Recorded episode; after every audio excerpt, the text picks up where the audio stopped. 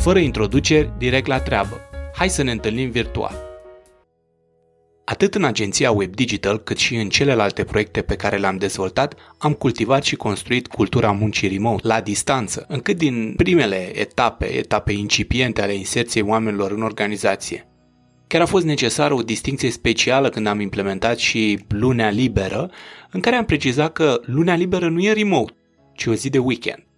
Dar chiar și așa, diferența între parțial remote și toată lumea remote este o noutate chiar și pentru noi. Mai ales că acum nu e nevoie să forțăm întâlnirile remote și să justificăm sporul lor de productivitate, de timpul câștigat pe drum și de costurile implicate în întâlnirii fizice. Acestea se întâmplă acum forțat de circumstanțe. În plus au apărut întâlnirile unul la unul între colegi, cât și întâlnirile între toți membrii echipei pentru conectare sau cele de tip staff meeting s-au mutat toate integral online. Și aici apar provocările. La ce trebuie să ne uităm ca să scoatem cel mai mult din ele? Trebuie să păstrăm în minte că pentru a menține eficiența și productivitatea, trebuie să ne ferim de gândul acela din bătrâni. This meeting should have been an email. Această întâlnire ar fi trebuit să fie un e-mail.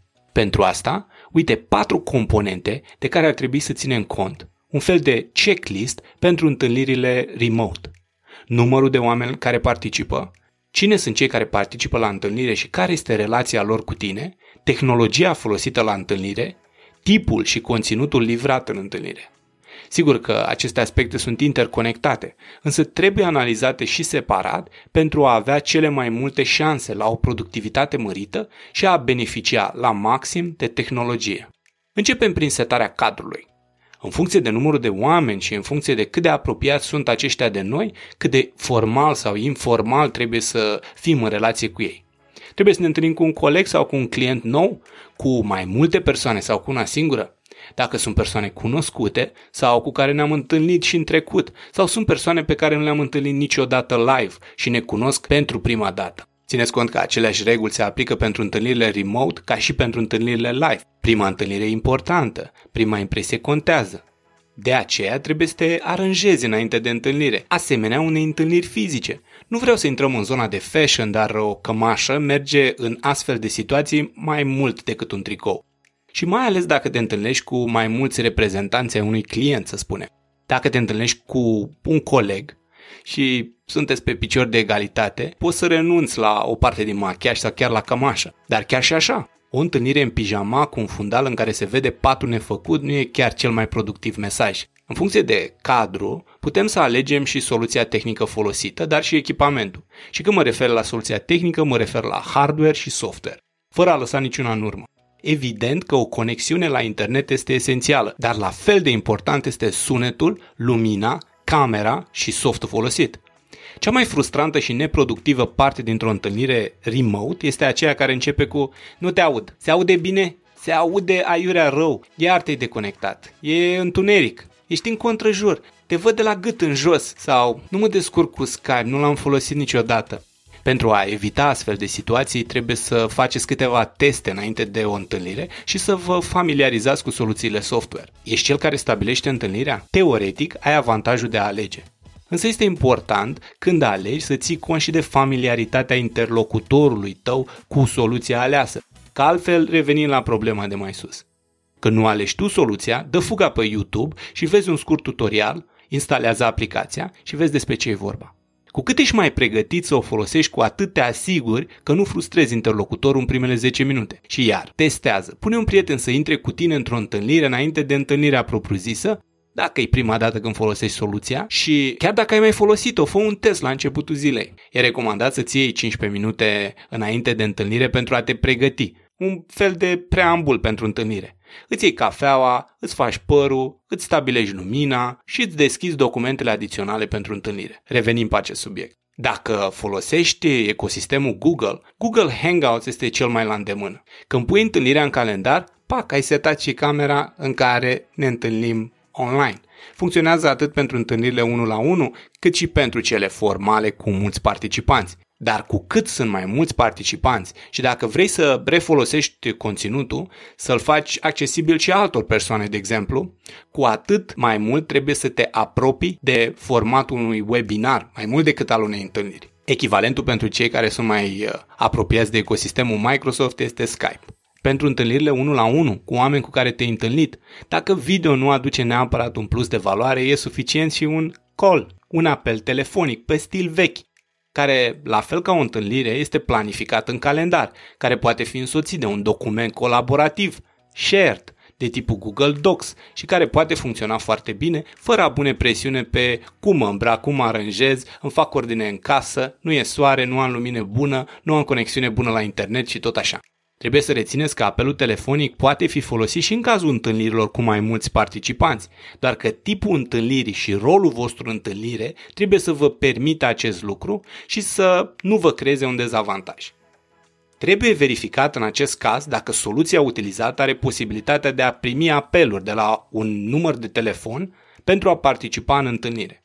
În acest caz eu recomand Zoom, soluție care permite un cadru formal extins în care se pot primi apeluri de la numere locale și nu numai, care permite înregistrarea audio și video a întâlnirii pentru a fi trimisă și celor care nu au apucat să participe. Dar, oricare ar fi tehnologia folosită, trebuie să ai în vedere că atunci când ești într-o întâlnire remote, trebuie să fii ochi și urechi la întâlnire nu să ai 10 taburi deschise în browser, să mai răspunzi la câte un e-mail, să dai un like pe Insta sau un share pe Facebook sau să răspunzi la un apel telefonic, chiar dacă nu ești personajul principal în întâlnire. No distractions.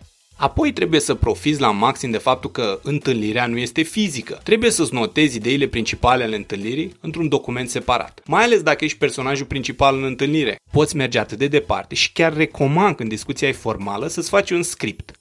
La fel ca și când ai înregistra materialul pentru a-l trimite mai departe apoi. Avantajul e că dacă citești după script, nu va ști nimeni. Tu însă vei ști că nu bați câmpii, că nu te vei lungi, că vei trata toate subiectele pe care le ai în vedere și la final va fi foarte ușor să trimiți sumarul întâlnirii. Poți să faci minuta întâlnirii mult mai ușor, extrăgând informația esențială dacă ai înregistrat întâlnirea video sau audio și poți să faci ușor asta dacă te asiguri că soluția tehnică îți și permite. Nimic nu se pierde astfel. Dacă nu vrei să faci script cu toată informația, poți să pui toate ideile într-un document. Cu toate că eu aș recomanda să faci script măcar în situația în care te întâlnești cu oameni noi. Urmărești documentul și la final poți să-l trimiți. Unii fac PPT cu topicurile. Însă aș folosi o întâlnire video ca pe un avantaj. Atenția trebuie să fie pe tine, pe limbajul non-verbal și doar din când în când pe prezentare. Acesta trebuie să fie doar suport.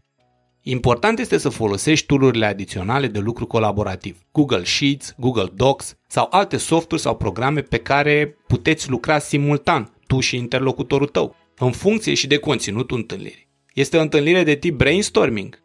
Este o întâlnire în care sunt 10 lucruri pe care trebuie să le decideți și discutați, o întâlnire de conectare sau o întâlnire de feedback tip educațional.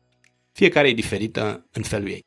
TeamViewer nu e favoritul meu. Nu sunt mare fan al soluțiilor care îți controlează integral dispozitivul, însă e nevoie adesea și de asta. Însă el este utilizat când vrei să faci tu modificări pe dispozitivul interlocutorului. Vrei să îi arăți pe calculatorul lui cum se fac modificări în contuc de campanii sau vrei să asiști în anumite modificări în interfața lui. Și încă ceva pe partea de tehnologie. Folosește-te de toate dispozitivele pe care le ai la îndemână telefonul mobil sau tableta, pot fi folosite ca și cameră și audio, astfel poți folosi computerul pentru a lucra în documentul colaborativ sau în minută. Fii creativ cu tehnologia pe care o ai la îndemână și folosește un avantajul tău. Când ai întâlniri de conectare, conținutul pregătit înainte poate fi și în acest scop, emoțional. Poți să arunci un ochi peste profilul de Facebook, Insta, LinkedIn al persoanei cu care ai întâlnirea și cu ușurință poți stabili o conexiune prin conținutul la care acesta a dat like sau pe care l-a publicat și poți să-ți notezi, să ai aceste intervenții care adaugă valoare conversației și o umanizează. După întâlnire poți să trimiți fie înregistrarea audio sau video și documentul într-un e-mail de follow-up. Avantajele unei întâlniri digitale sunt imense. Dar dacă vrei să fii cât să poate de eficient, poți să faci întâlnirile să fie de clarificare. Poți să faci înainte o înregistrare video sau audio pe care o trimiți, pe care o prelucrezi și păstrezi întâlnirile doar dacă sunt necesare. Și nu uita, orice poate fi un e-mail nu trebuie să fie o întâlnire. Cât despre walking meetings, din păcate nu le poți face decât dacă și tu și interlocutorul începe să vă plimbați prin casă cu telefonul în mână. Dacă aveți curte sau balcon, poate prin curte și prin balcon. Însă cred că beneficiul întâlnirilor remote este tocmai acela de a folosi cât mai mult tehnologia pentru a scoate cât mai mult dintr-o întâlnire, păstrând pe cât posibil componenta emoțională. Mult succes! Îți mulțumesc pentru răbdare și te invit pe imunteanu.com să afli mai multe despre activitatea mea profesională.